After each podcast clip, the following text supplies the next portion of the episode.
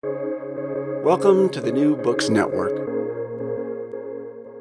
Get a chair, grab a seat, or we'll sweep you off your feet. We move, we groove, you got Mel. Ease your legs, rest a while, all you gotta do is smile. We're swell, can't you tell you got Mel? Oh, when the show begins, you better hold on tight, or before you know it, you'll be high as a kite. Take a break, settle down, we're the only show in town. That's our road, don't you know you got Mel? Give it up, don't think twice, we're a hurricane on ice. What the hell, give a yell, ring a bell, show and tell. Mademoiselle, give a smell, you got Mel. You've got Mel. and Mel has Joyce Lapin. So, and there is no doubt now that we have Mel. yeah, that's now unquestionable. So start at the very beginning. A very good place to start. You don't have to mention. It years. is. Thank you.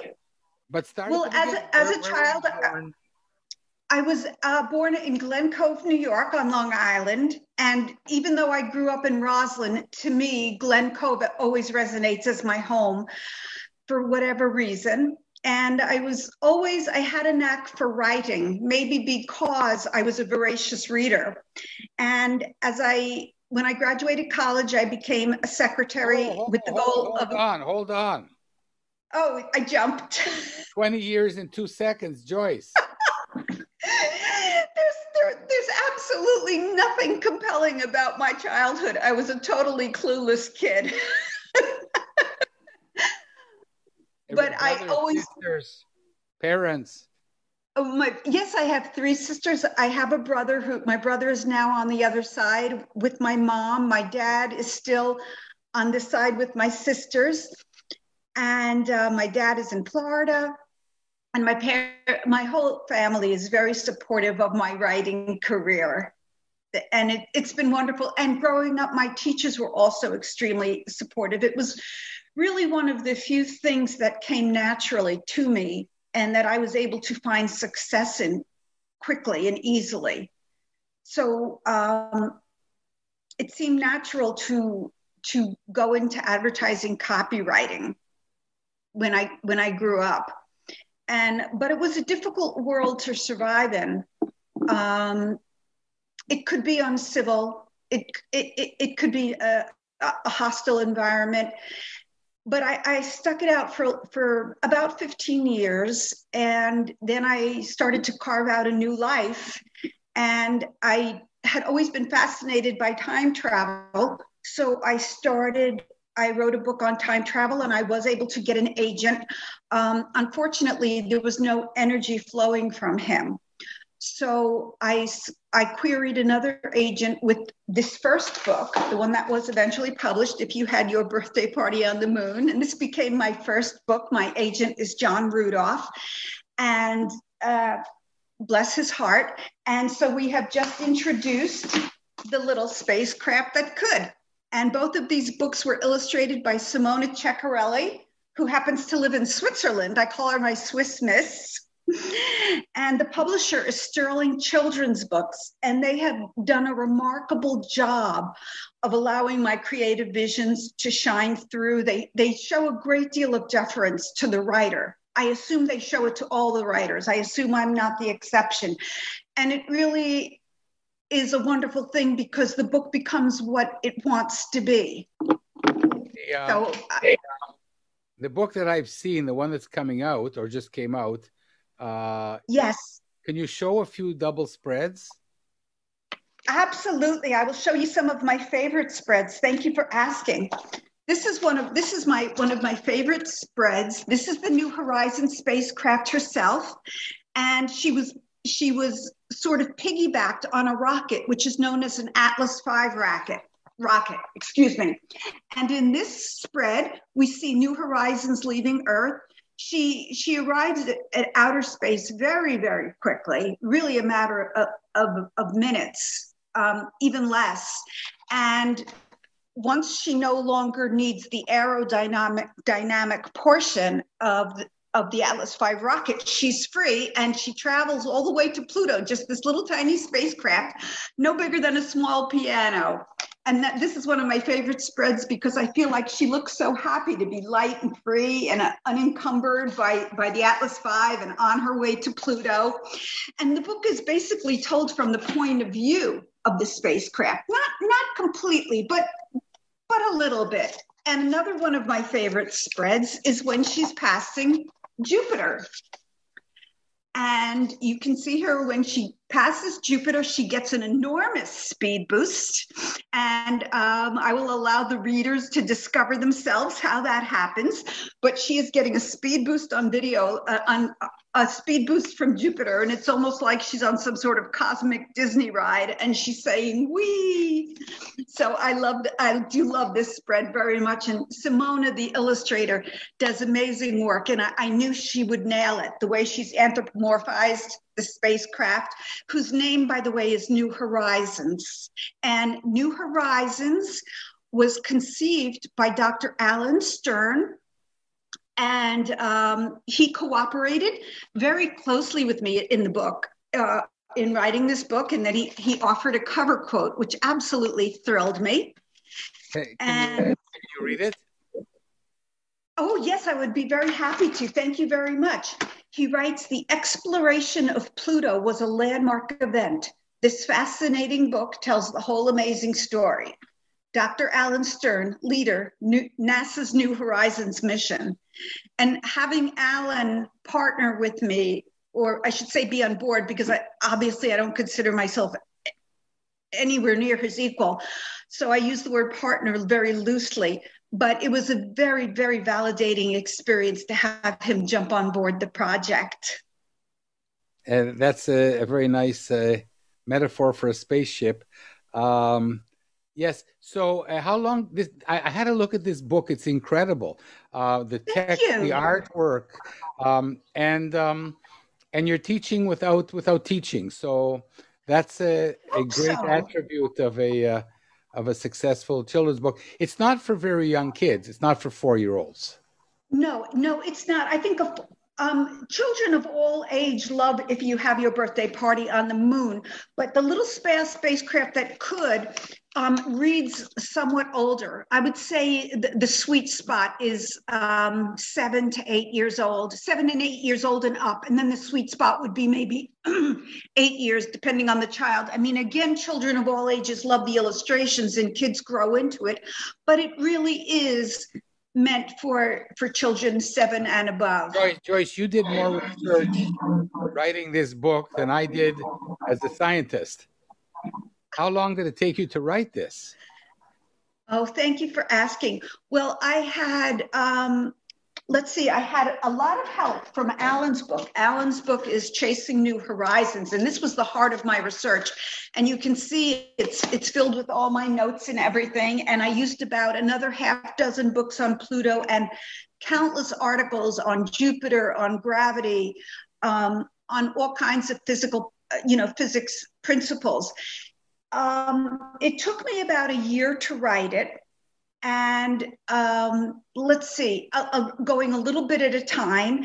And of course, I felt I needed a science consultant. So the gentleman who was my science consultant for If You Had Your Birthday Party on the Moon, his name is Dr. Stephen Schneider, and he's the chairman of astronomy at UMass.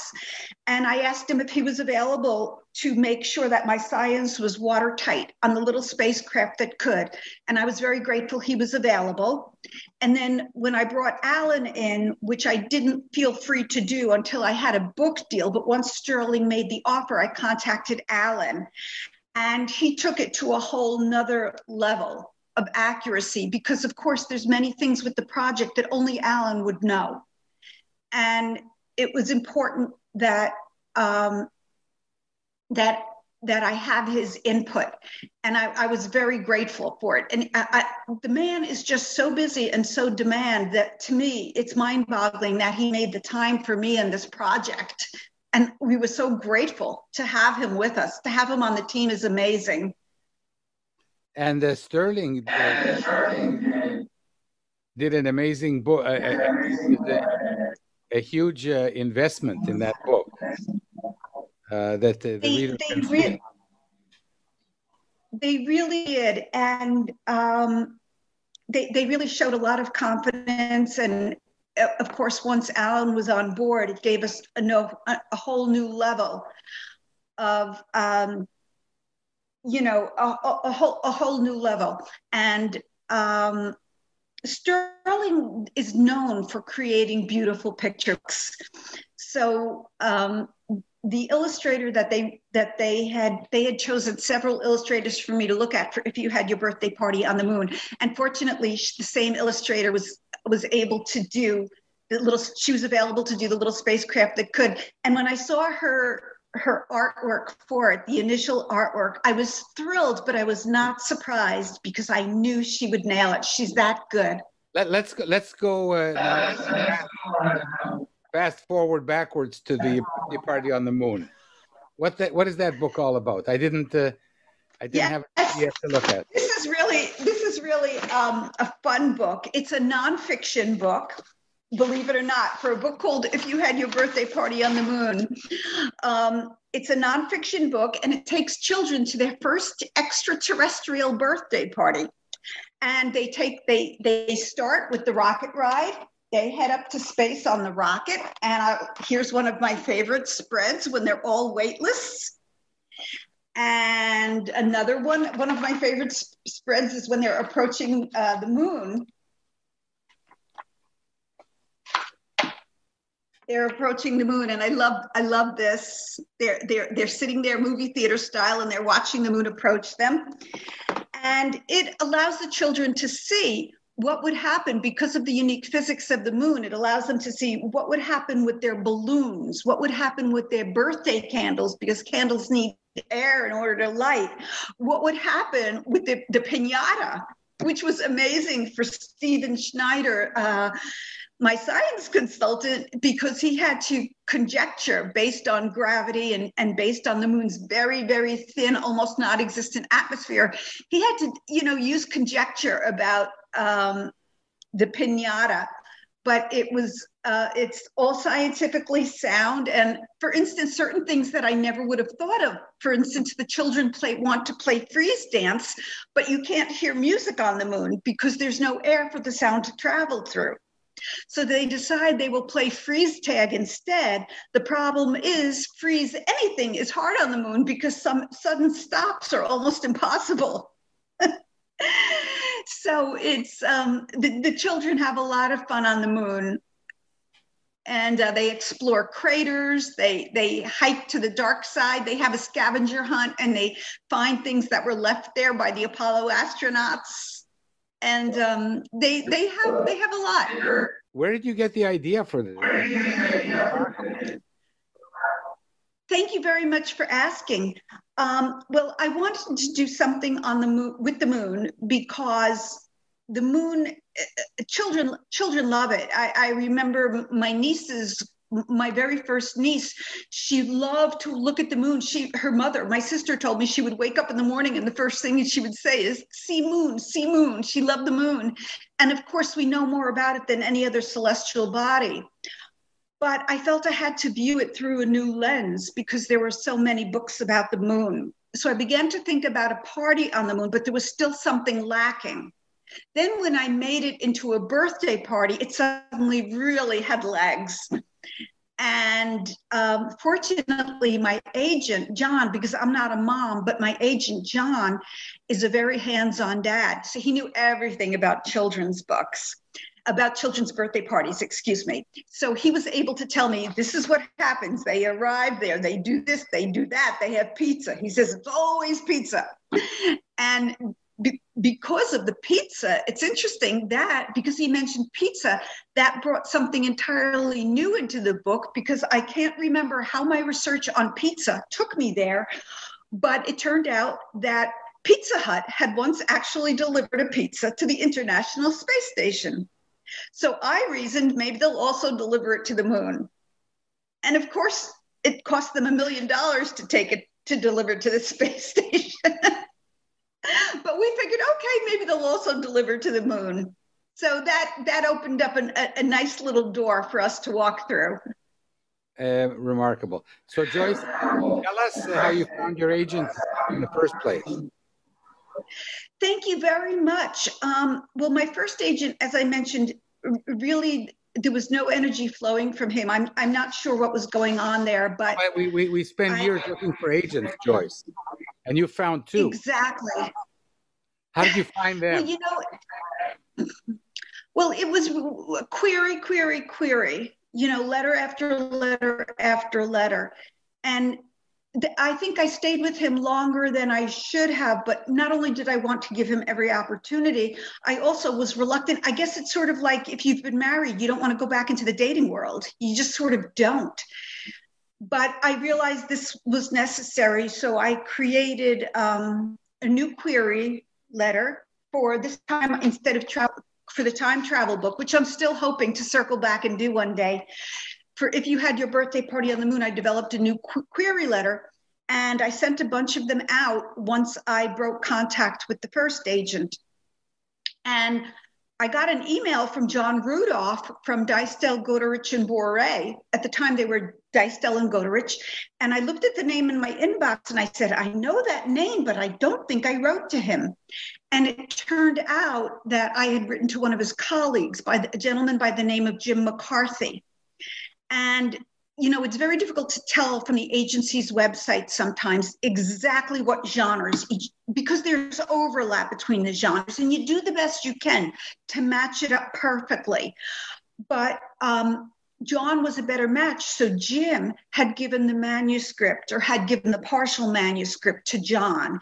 And John emailed me immediately, for which I was very grateful because I, I knew I needed a fresh start. And um, I researched John and I realized this is a really, you know, a, a, really good agent at a prestigious agency. He knows what he was doing. Now, the other agent was also from a, a very reputable agency. So I guess it's it's like anything else, you know, like the computer that I'm speaking to. It's a name that I'm speaking to you on. It's a name brand computer, but look, the camera picture is fuzzy. so you just never know, right? I love that fuzzy camera. I'm so glad it makes you happy. I was so afraid. I was so afraid to get a, to get a, computer with a good camera and see what I look like. I'm like, I don't want to see the lines. I like I like the blurry picture. Well, actually, people um, see you at the beginning because we're still using the uh, the new computer. So, so Joyce, you know, it's incredible. You found, you know, most people spend their lifetime trying to find an agent, and most of yes. the people I've interviewed uh, didn't just find an agent through the slush pile, just by querying. Uh, and so mm-hmm. you are like one of 5,000 writers who found an agent through querying. And um, you're one of 50,000 who found two agents through query. Thank you. You're making me feel very special, and that makes me feel very good. You are very special, and you should be teaching people like me how to improve their query letter. I'm going to bug you now. You can, you may bug me. You may bug me. I, I, I when people do contact me through my website, um, which is www www.joycelapin.com. And I real, you know, again, I'm only two books in, so there are plenty of people who would be able to give better mentoring, but I do do what I can for anybody who contacts me. I, I really do try to help.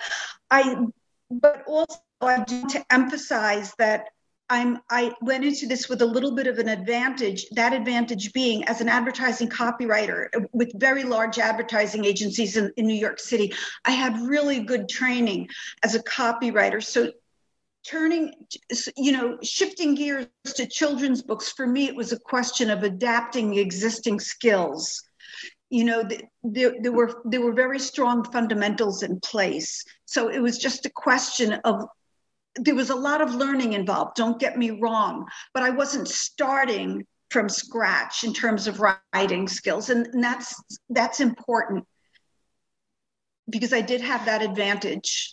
When you were writing in the advertising world, how, how, what was that like?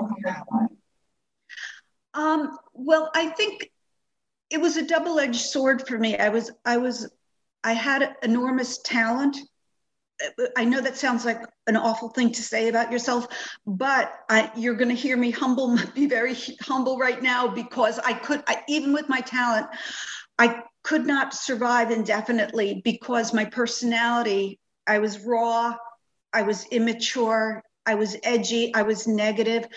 Um, basically, I, I sort of was trouble. And the fact that I survived so long and was able to accomplish so long, it's it owes nothing to my personality and everything to the gifts that I was born with and that I cultivated as I grew up, because my personality got in the way. Um, you know, I won't go into stuff that's of interest to nobody but myself, but I, I did begin to begin to change little by little by little. I learned and I grew and I learned and grew more through the school of hard knocks. And now I come to a place where I feel really good because I feel I'm not only successful as a writer, I'm successful as a client to my agent, um, as a client to the publisher, as a mentor to, to other writers. I would like to think that I'm a successful person now, whereas before I was just a successful copywriter. Now I would like to think that I'm both. So thank you for asking. That was a really nice question. Uh, so this is a, remarkable interview. I would like to you offline sometime. But um, it's interesting that you've gone from a cutthroat business uh, of people who want to sell things to customers who don't need them, and now you're selling magic magic to children, which is so wonderful and also science. What could be better? And uh, and and and you know you, I can see that your your face is shining through all of the fuzz on the computer, and um, when you talk about it, thank you. You're so kind. I have now two questions that are not so kind. Um, so, as writers, we we we are stuck with a certain age. I write for five year olds. You write for huh? six to eight year olds. I, do you know my theory? My theory is that we get stuck at some point in our lives and then as writers those of us who write for children we gravitate back to have a communication with this child within us that needs this dialogue. Ah. Uh, does that resonate with you? Um you know to an extent i think it, it, really is an interesting question because, for example, when we go into a McDonald's restaurant we see those playscapes, like I would have loved that playscape as a child. And when we go into the movie theaters now and we can see we see a movie 3D, we would have loved that as children. So I think we can remember loving that that that, that magic and wanting wanting that magic. You know, and um, of these books, by the way, they are for up to 12, 11, and 12 year olds. So it's it's not just six to seven year olds, but putting that aside to address what you're saying, I, I think we I think that love that that craving for the magic stays with us. and, and and I feel like there's a very fantastical element to what I create. Um, if you had your birthday party on the moon, the the interesting thing is all everything that happens in this book is physically possible.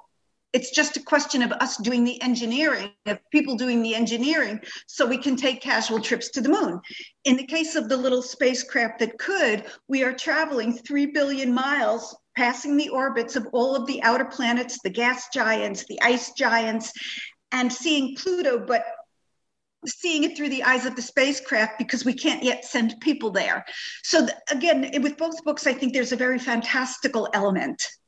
Yeah, but it, it's based on it's based on nonfiction. Based on science and technology.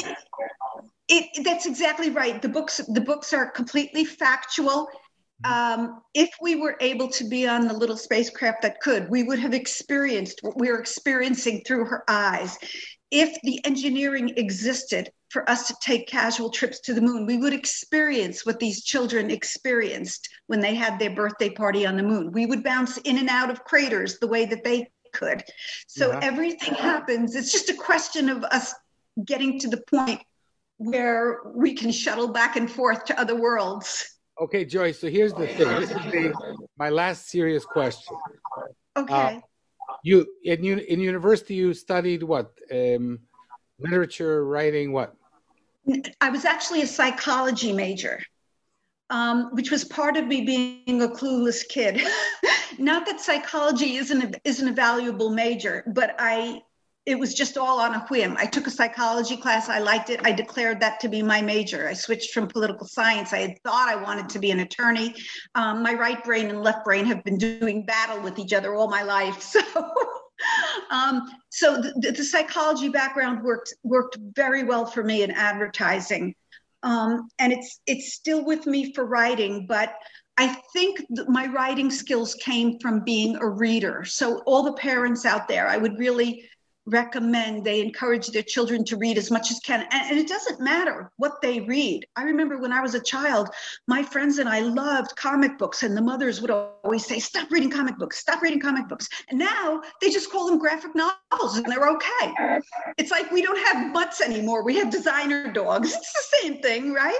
It's, so it's, the all, graphic it's all, right, all writing good copy it's it's words. It's as long as you're you're absorbing not just information but getting facile with the language.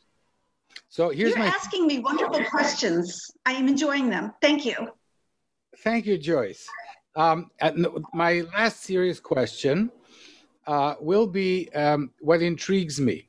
Many of the people i interview write nonfiction and um, Mary, I'm sorry, that was the, many of the people you have interviewed are that I interview write nonfiction, mm-hmm. which, which, is fascinating. Um, the, the, fascinating thing here is you are not a scientist, and you That's write right. you write these wonderful, fantastical books introducing science and technology to children, and I think that that's wonderful. But I spent 30 years as a scientist, and the last thing I want to write in my children's stories is anything that is technological or scientific. Um, how do you like? What's going on? well, first, let me ask you something. What is the reason that that's the last thing you would want to write about? Do you not? Do you? Did the love pass? The love for science has it? Has it passed? Is well, Joyce, here's the thing. Um, I I'm interviewing you today. Oh, okay, okay, that's fair. Sorry about that. I guess no, I am I'm a newbie. I, I can no no. Yes, it, it's wonderful. I, it, it, I'm a no, university. I think the professor. reason. If you if you get I me think, talking, I won't stop. No, it's absolutely fine. I think the reason that I love to write it is because as in order to write it, I have to research and learn about it. And with the internet, it's so easy that it's so easy to research that once you find your sources, sources you can depend on, it's sort of like all this wonderful information keeps flowing to you, fascinating information. And I think I enjoy writing about it because not only because first I learn about it, which is enjoyable, but because I love crafting the language to be metaphorical and, and, and to mean something to the children. Um, you know, for example, on Pluto, it turned out that were ice volcanoes. And these ice volcanoes, when they erupt, it would be like watching a, a, gigantic slushy overflow. And that, for me, was a fun thing to write. So you, you get to take something that maybe would seem a little bit mundane and and present it in a very fun engaging way and, and, and a fresh way. I mean we all did we all really enjoy metaphors i think. And um, i love creating the metaphors and they seem to come easily to me and they they make the whole exp- they make it fun for me. They make it fun for my agent for the editor for the publisher for for the readers for the parents. You know uh, it makes it fun. So I guess to answer your question, to make a short story long, first I get to read about all these fascinating things, and then I get the challenge of taking something that might not initially seem fascinating, but which there's something in, there's something there. There's a kernel there that can be made into something fun and wonderful. And i think that's the challenge and th- that's the real fun for me. When when the ship got to pluto uh, when New Horizons get to Pluto. That was my favorite part of the book to write because describing all of the things that she saw and presenting them in a way that people would understand and enjoy. That that was the that was the most fun part for me. Joyce can you read a few sentences for us? Oh sure. About when she lands on pluto or about anything that um, but it's your interview yeah oh well yes one of my favorite parts is the book is when there's some astronomers on earth and um, these astronomers took a vote on on deciding that they felt that Pluto should be called a dwarf planet, not a planet. And this decision was made by astronomers, not planetary scientists. So it's sort of like having, uh, you know, a um, a general practitioner tell you something about the heart instead of the cardiologist telling you about the heart. The planetary scientists are the ones who really know about the planets and they were not asked for their input. So when Pluto, when astronomers decided that Pluto should be called a dwarf planet, um, what what I wrote as the little spacecraft's response was, well, this stung a bit. You know, um, Pluto was New Horizons' reason for being, and it just made the spacecraft even more determined. You know, um, that's that's um, one of my favorite lines. And another one of my favorite lines was when she has to get close to the spacecraft has to get close to Jupiter in order to get what is called a, um, a gravity assist, where Jupiter adds some of its speed to the spacecraft. And I write carefully, she maneuvered to within 1.4 million miles of Jupiter. That may not seem very close, but you don't mess with a planet whose name means king of the gods. that was what that was something that I, that I that's the kind of thing that I really enjoy. That's fun for me. I love it. Oh, thank you so much. You're such a, positive interviewer. Well, because I look, I'm, I'm in awe of people like you who are like one in 10,000, 50,000, 100,000 of writers who want to have books published by traditional publishers. And not only yes. that, you know, I I don't know if I'm telling you, I should tell you this, Joyce, but most publishers don't introduce you to the illustrator. They don't even tell you who the illustrator is. You know, you just, your book comes out and you see the pictures. Uh, and they are actually asking you who you want to work with. So that's quite, that's, you know, even more incredible. It really, it really is remarkable. And Sterling was like that on both books. The editors were amazingly, amazingly deferential to my creative vision. And there were times when, you know, they would push back gently, and I knew they are the professionals, let it go. And this is this is not um, this is not important enough and they're probably right but for the most part they were very respectful of my vision and in the case of the illustrator, she and I have developed a wonderful relationship online. And uh, but we, we now text and we instant message and we email, but we, we're very respect we're very aware of and very respectful of the boundaries. We'll just we know that certain things need to go through the proper channels through the editors, but certain things like like ideas for promotions, these are things that she and I can discuss. And um, we've developed a wonderful friendship and she's amazing. And you will not believe this but she is an illustrator who actually used to be a research scientist.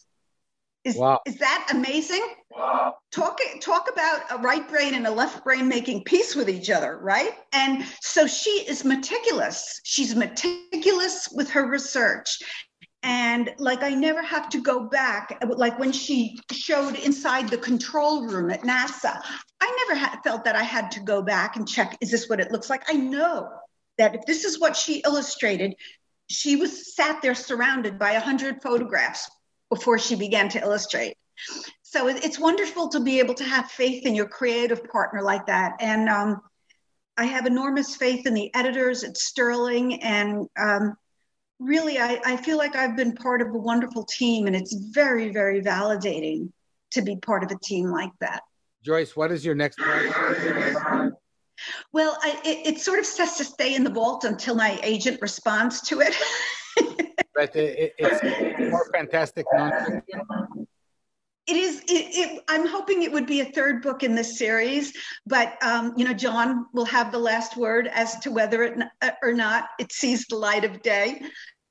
Um, and so, if I could talk about it, I would, but I know you understand. I can have you back when it happens. So right now, I'm just mostly going to be expending my energy, you know, promoting the two books, and um, of course, it's a bit of a challenge in the post-COVID world, and you can do a lot online. But as we've discovered, I'm um, I have inferior computer skills, so it's a bit of a struggle for me. subpar. I shouldn't say inferior. I will say subpar computer skills limited, but that's fine. You know, you, you know what? You, you can't. I like that. I like that. Limited. Thank you. Joyce, you can't be a rock star in everything, you know.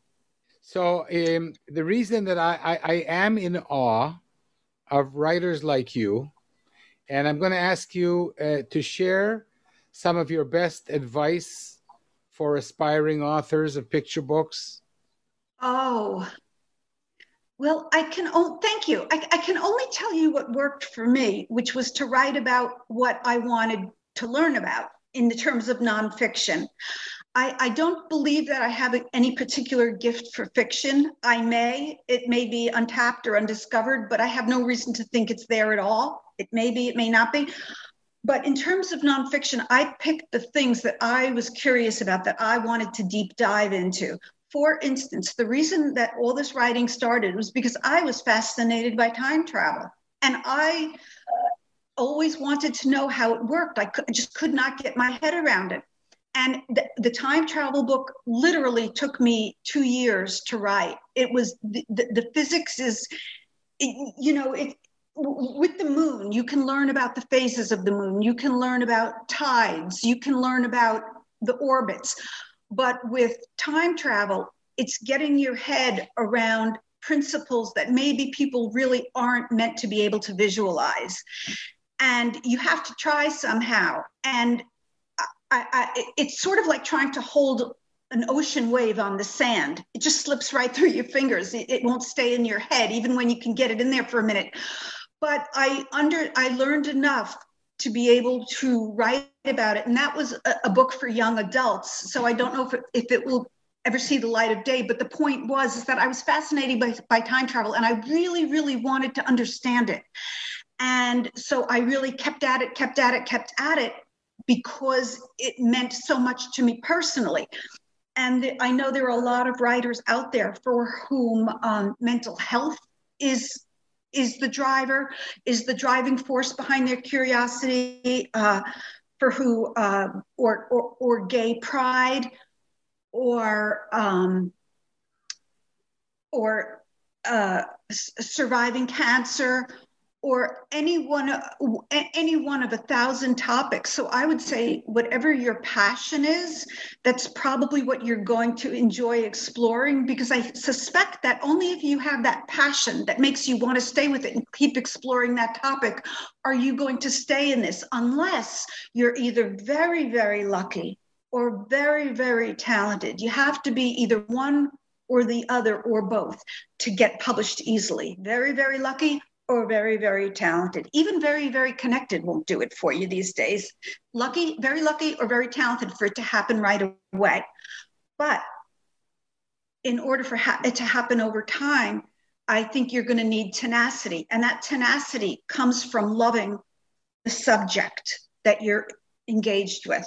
That's, I can only speak from my personal experience, but I hope that's useful. It's extremely uh, Joyce, now that we're at the end of our wonderful interview, and I, I do hope we'll have another conversation sometime, just you and me, because, um, you know, while we were talking, um, you know, I, I have written a lot of uh, scientific stuff for children. And 8 million people mm-hmm. have, have seen it. But on the other hand, um, I would be happy. That's cool. That's that's a yeah. boatload of people. Yeah, but I, I, even forgot about it during our, our conversation. You know, I would give my eye teeth for one of my fiction books to be picked up by a traditional publisher. So uh, obviously, there's something wrong with me. You're a psychologist. We're not going to talk about it now, but we can talk about it next week sometime. Um, I would be I would be very happy to. I I, I consider the, the, the publishing world has been good to me. The world in general has been good to me. You know, um, so I'm happy to. The, world has been fantastic to me. You can't believe how lucky I am, and I, am lucky to to meet people like you. Um, last embarrassing question for today: um, Do you like the Beatles? I love the Beatles. Is there anybody who doesn't? It's like pizza. Doesn't everybody love the Beatles? I've interviewed 120 people, and I think one or two didn't. Um, do you have a favorite Beatles song? Yes, thank you for that. That's remarkable that you asked that. I, I, I won't get into why, but it's remarkable that you asked that. I would say the favorite song has to be "In My Life." And the reason I'm asking is because we always, uh, I'm a big uh, Beatles fan, and um, it's a great way to know about people and, and to ask them what their favorite song is. Uh, that's a remarkable song. Um, and I'm wondering whether you'd like to sing a bit of it for our wonderful audience. There are places I remember all my life, though some have changed, not for better. I can't sing the whole thing. I really, that is not my specialty. That is not my area of specialty. All these places have have their moments. You're the jingle guy. You sing it for people and things that went before. I know I'll often stop and think about them. In my life, I've loved you more. Beautiful. So Joyce, I, I, don't know why it took you so long to be on the program, but um, I'm tickled pink that uh, you were able to make it today, and um, I hope that people uh, have uh, survived the first ten minutes. It, it's like the takeoff of your uh, of your ship, you know, the bumpy until we until we exited the stratosphere. Till you till you get out of the atmosphere. Yes, you're right. We got it took us 10 minutes to get out of the atmosphere. Actually, you're right. It took New Horizons, the spacecraft, got into outer space faster than I got onto Zoom. Yes. it's been wonderful having you on You've Got Mel. Thank you so very much. Should I just now click to leave the meeting? Is that what, what you'd like me to do now? Yeah, but I'm going to say I'm going to say thank you again. And thank uh, you. And uh, let's have another talk next week without absolutely. All, and contact me anytime. Thank you so very much. Without all the people watching us, thank you. Joyce Lapin. Thank you, everybody. Remarkable writer. Good luck. It's well, good luck. You already have luck. Um, even more luck. Thank you. Enjoy the journey. Bye bye.